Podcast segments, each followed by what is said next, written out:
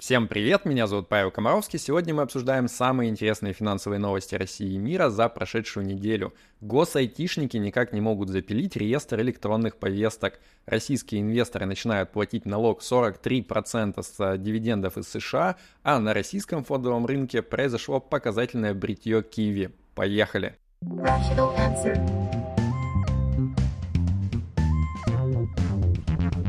Rational answer. В августе 2023 года президент России придумал остроумный прикол – односторонняя частичная приостановка действия соглашений об избежании двойного налогообложения аж 38 странами сразу. И СПБ биржа в тот момент успокаивала российских инвесторов, что типа не беспокойтесь, это никак не повлияет на налогообложение по вашим американским ценным бумагам, но я думаю, вы понимаете, к чему я клоню. А, в ноябре 2023 года СПБ биржа угодила в американский санкционный SDN список, и под это дело еще ее карманного депозитария исключили из так называемого ФАТКа списка, то есть э, нахождение в этом списке, оно как раз позволяло э, удерживать российских инвесторов по, дивидендов от, э, по дивидендам от американских ценных бумаг всего лишь 10% по льготной ставке на стороне США. Ну а потом, соответственно, они доплачивали в России там недостающие 3 или 5%. Так вот, сейчас все поменялось, как выяснилось, и техподдержка Тинькофф, например, объясняет дело так – что 30% сейчас автоматически удерживает из таких дивидендов от американских ценных бумаг. Но это ладно, еще и нельзя никак э, учесть уже уплаченные 30% при уплате налога в России. Получается, с тебя удерживают 30% на стороне Америки, а потом ты еще в российский бюджет должен 13-15% доплатить, то есть совокупная налоговая нагрузка по дивидендам от американских ценных бумаг э, по СПБ бирже 43-45% зашибись. Э, Причем раньше надо было доплачивать самостоятельно, то есть вот сейчас предлагается за 23 год по полученным дивидендам с СПБ биржи э, задекларировать все в России и оплатить доп. налог самостоятельно. А с января 2024 года стало гораздо удобнее. Э, сейчас уже брокеры российские обязаны являться э, налоговыми агентами по таким вот э, зарубежным дивидендам, и, соответственно, они автоматом все это будут делать по новым дивидендам. Короче, как говорится, никогда еще передача половины дохода в бюджет не была такой удобной. А, тиньковцы, причем у себя пишут, что в ноябре 2023 года они уже отправили запрос в Минфин на тему того, что это, может быть, можно все-таки зачитывать вот эти вот уплаченные 30% а, в счет уплаты налога в России, но что-то ответ пока нету, там какие-то есть такие юридические нюансы, то есть, по идее, как бы а, сам, сама возможность зачета в рамках избежания двойного налогообложения, она президентом РФ не была отменена. То есть там только частично некоторые пункты этого соглашения отменялись, но тем не менее вот эта вот ставка 30%, она считается типа не э, удержанием налога на доходы, а каким-то штрафом, типа вот это уже другая категория, и, соответственно, по умолчанию все боятся считать, что ее можно принимать к зачету. Так вот, короче, есть еще небольшой шанс, что все-таки Минфин в какой-то момент ответит, скажет, что не, ребят, не беспокойтесь, можно это все э, учитывать и ничего не доплачивать в России.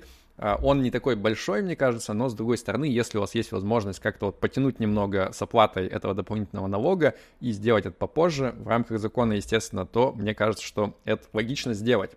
Тем временем, инвесторы, которые из России вкладываются в американские акции через Interactive Brokers, зарубежного брокера, у них все по-прежнему с них удерживают 10%, а они потом должны доплатить в Россию 3 или 5% в зависимости от размера их доходов. То есть, получается, их совокупный налог с дивидендов, он как бы в три раза меньше. Такие дела. Rational answer. И еще сразу на тему налогов. В российском законодательстве есть э, несколько типов разных штрафов для так называемых уклонистов от уплаты налогов. То есть, во-первых, штраф за неуплату налога в размере от 20 до 40% от суммы, ну, понятно, всякие там пени. И еще есть отдельный штраф за неподачу налоговой декларации до 30% от суммы налога. И кто-то может подумать, что типа, ну, наверное, как бы ты, когда попадаешься, тебе должны максимально из этих штрафов менять. Так вот, нет, налоговая считает, что нужно все складывать. Типа, не подал декларацию, злостно уклонился от уплаты налога, вот, держи тебе 70% штраф от суммы, то есть сложение вот этого всего, и еще пени сверху э, был один гражданин России, которому показалось, что это несправедливо, и он пошел в Конституционный суд и вот, значит, нам пишет Артур Дукарнаев в своем телеграм-канале. В декабре 2023 года Конституционный суд РФ принял решение, что все правильно налоговая говорит, нужно все складывать и платить штрафы как можно больше.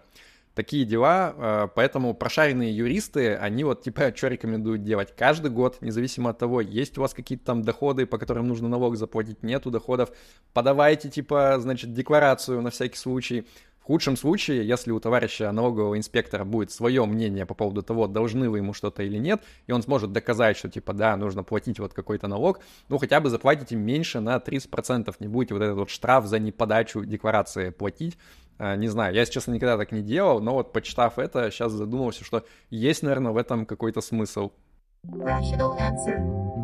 октябре прошлого года курс доллара внезапно достиг 100 рублей, и вот вышло как-то некрасиво, срочно пришлось внедрять обязательную продажу выручки валютными экспортерами. Курс сразу упал ниже 90 рублей за доллар.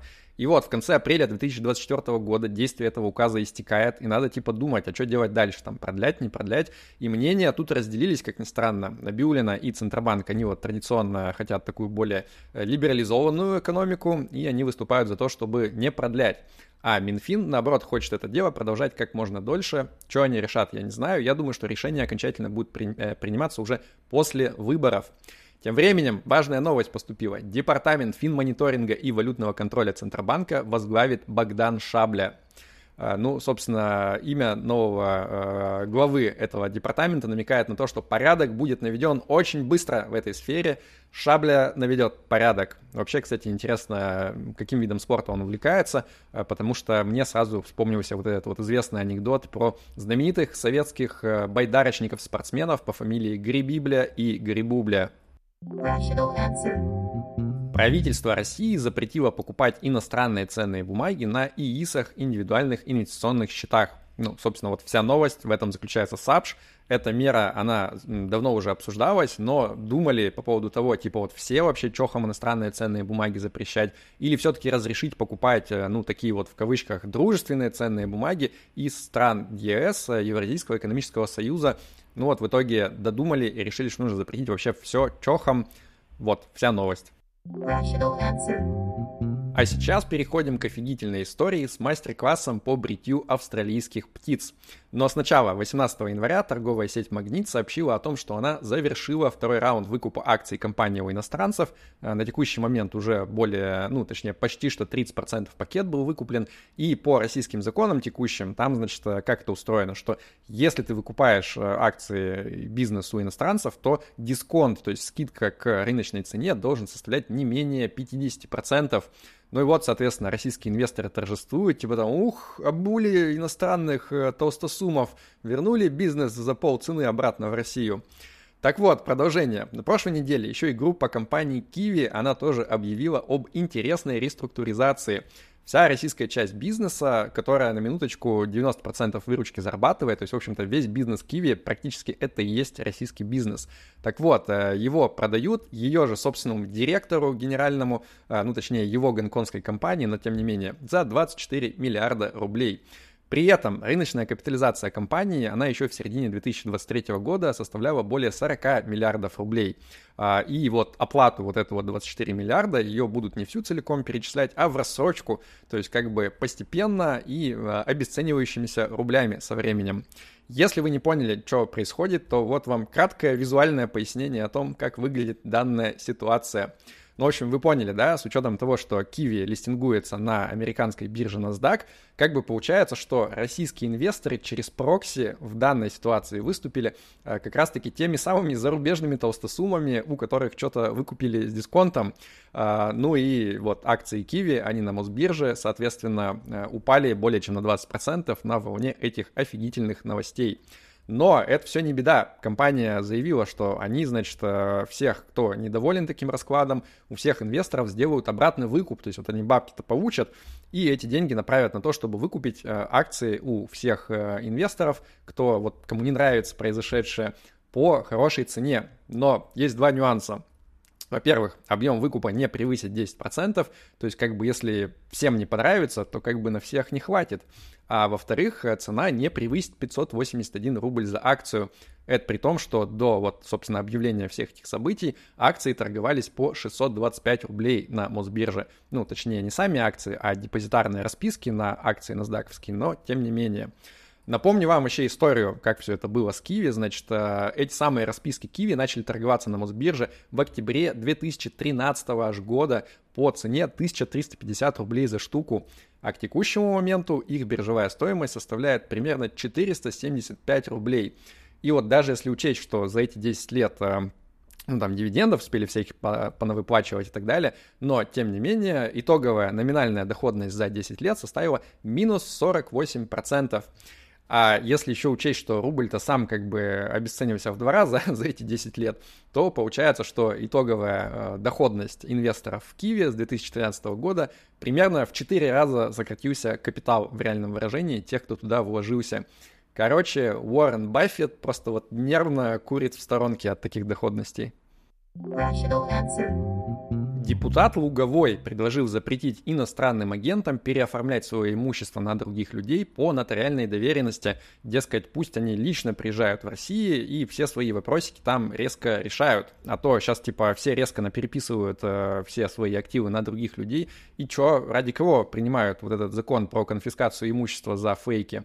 Ну, вообще, получается, если перефразировать, то господин Луговой как бы приглашает э, иноагентов приехать в Россию для того, чтобы переписать свое имущество лично на кого-нибудь и заодно попить чаю с печеньками. А, тем временем э, проект Outrash продолжает регулярные опросы иммигрантов, которые уехали из России, э, начиная с февраля 2022 года, и у них получается, что примерно две трети уехавших, они к настоящему моменту перестали работать на российские компании. То есть получается, что иммигранты, они как-то потихоньку обрубают экономические связи с Россией, а не пытаются их, наоборот, укрепить. Интересно, почему бы это? Rational answer. В начале 2023 года вышел закон об электронных повестках. Мы с юристом Кириллом Крушуновым его подробно разбирали в свое время в большой статье.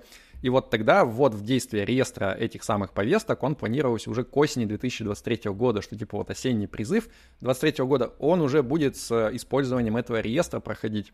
Но по мере приближения этого срока стало понятно, что что-то каменный цветок не выходит, и вот в какой-то момент президент строго-настрого сказал, что нужно уже хотя бы призыв 2024 года осенний с использованием реестра проводить. А Максут Шадаев из Минцифры, он вообще как-то так еще более осторожно говорил, что типа, ну, может быть, там в начале 25 года будет полноценный ввод в эксплуатацию этого реестра. Ну и вот, сейчас уже появилась новая новость про то, что решили не использовать платформу Гостех для формирования вот этого вот э, реестра, то есть поняли, что на уже существующей платформе не получится это сделать, потому что туда не впихнуть никак гостайну, типа не предназначена эта платформа для этого. Ну, а это значит, что нужно с нуля, получается, пилить этот перспективный стартап-проект, и разрабатывать все как-то там, какое-то гособлако делать и так далее. В общем, это как бы намекает, что сроки могут еще немного подзатянуться, а, и если читать закон о повестках буквально, то вот там написано, что пока все эти реестры одновременно не заработают, там реестр военнообязанных, реестр повесток, то вроде как э, и электронные повестки действовать тоже не должны. Но как это будет на практике работать, если честно, до конца непонятно, может быть всякое. А мне вообще скорее интересно, ну типа, как, что думают те айтишники, которые занимаются этим всем проектом?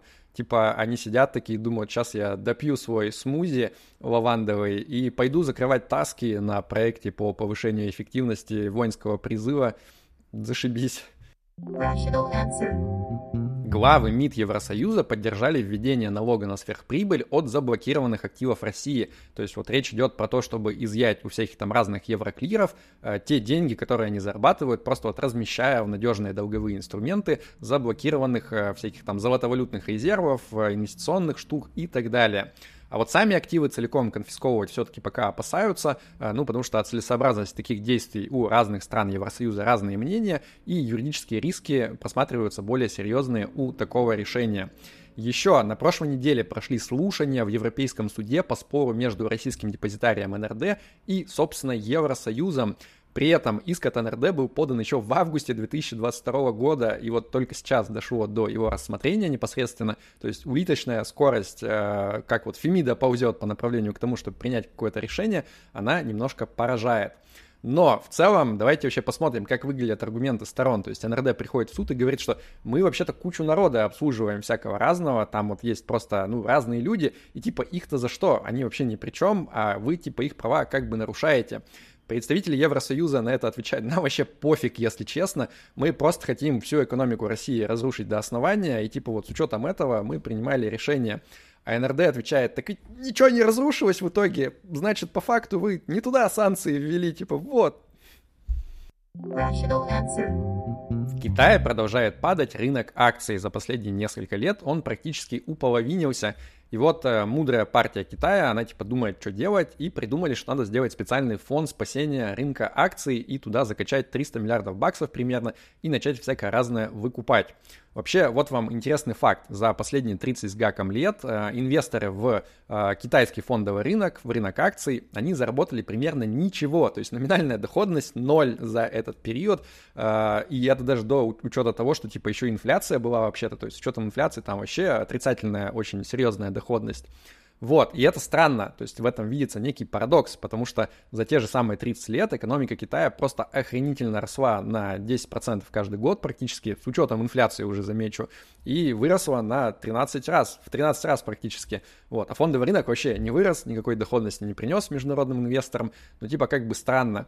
И мы эту ситуацию обсуждаем у меня в телеграм-канале всю последнюю неделю, там довольно интересно. Вообще, я выяснил, что оказывается, многие люди, они только смотрят YouTube-канал, а телеграм-канал там и не подписаны и не читают, что странно, потому что на ютубе выходит, ну там, дай бог, половина вообще материалов, а самое интересное, всякие разные эксклюзивные заметки, статьи и так далее, они именно на телеграм-канале появляются, и в комментариях там тоже офигительные обсуждения. Поэтому, если вы из таких, то вот в описании как раз будет ссылка на то самое обсуждение про фондовый рынок Китая. Обязательно зайдите, подпишитесь, почитайте комменты и свое мнение тоже можете оставить. А, вот такие дела.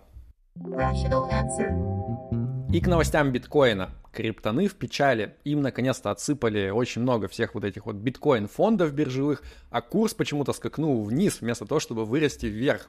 Это непорядок, срочно было, были найдены виновные, и виновным назначили, конечно же, наследие Сэма Бэнкмана Фрида Кудрявого, потому что у криптобиржи FTX, у них там продолжаются всякие разные банкротные дела, и вот, соответственно, управляющие процессом э, банкротства, они наконец получили возможность массово продавать э, паи в фонде GBTC, где находятся внутри биткоины, потому что раньше этот фонд, он был неликвидным, невозможно было просто по справедливой цене огромные кучи э, этого GBTC фонда продавать, а сейчас, соответственно, он превратился в ETF, там наладилась вот эта вот связь между биржевыми котировками фонда и ценой биткоина, и можно просто здоровенными суммами вливать в рынок, э, превращать обратно в доллары все то, что было накоплено до этого.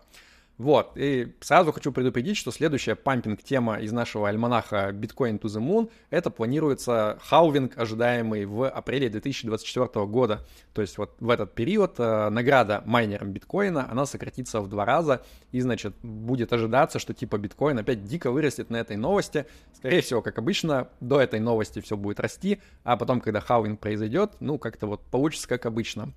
Я, кстати, хочу что сказать. Э, в свете новомодной борьбы с феминитивами в России, которую мы в том выпуске обсуждали, может быть, пора уже придумать э, о замене термина майнер. Ну, типа, блин, это вообще неправильно. Нужно говорить биткоин-шахтер. Вот сразу всем понятно, о чем идет речь. И, может быть, можно будет еще выпустить какой-нибудь э, чумазик коин отечественный, чтобы, соответственно, э, почтить мем традиции начала нулевых. Э, вот, поэтому биткоин-шахтеры, вперед! Rational answer. Чанпену Джао, бывшему главе криптобиржи Binance, в очередной раз отказали в выезде из США под залог в 4,5 миллиарда баксов. Э, напомню, что в прошлом году Чанпен сам приехал э, в США и признал себя виновным по статьям всяким разным в содействовании в деньгоотмывательных практиках, которые внутри Binance практиковались. И сейчас, соответственно, сидит и ожидает суда, который ему должен э, в феврале уже назначить меру пресечения, среди которой может быть и тюремное заключение. Ну и он уже несколько раз говорил, типа, ребята, я вообще-то сам приехал, можно я в Эмираты вот к семье на какое-то время съезжу, а потом обратно вернусь к суду, и ему каждый раз говорят, типа, нет, не надо, а он все время там и залог побольше предлагает, и там придумывает про то, что, блин, у меня там у родных э, всякие разные операции, мне вообще-то надо, но вот что-то его не отпускают, то есть чувствуется, что тучи немножко сгущаются, а сам Чан Пен, я думаю, он там своим адвокатам яростно строчит смс типа, ребята, что началось-то? Я думал, мы типа вот понарошку сыграли во все это признание вины. Типа, все будет нормально. А сейчас что-то вообще началось. Нормально же общались. И перед тем, как я расскажу вам традиционную хорошую новость недели, хотел сказать огромное спасибо всем, кто поддерживает донатами на Патреоне и на Бусти нашу передачу. Их список увидите на экране. Если вам понравился выпуск, ставьте ему лайк, подписывайтесь на YouTube канал, у нас здесь каждую неделю интересно. Итак, хорошая новость недели. Россия и Оман подписали соглашение об избежании двойного налогообложения. Ну что я хочу сказать, моим многочисленным зрителям российско-оманского происхождения э, вот поздравляю, всем остальным мое сочувствие, держитесь там как-нибудь, да прибудет с вами разум, пока.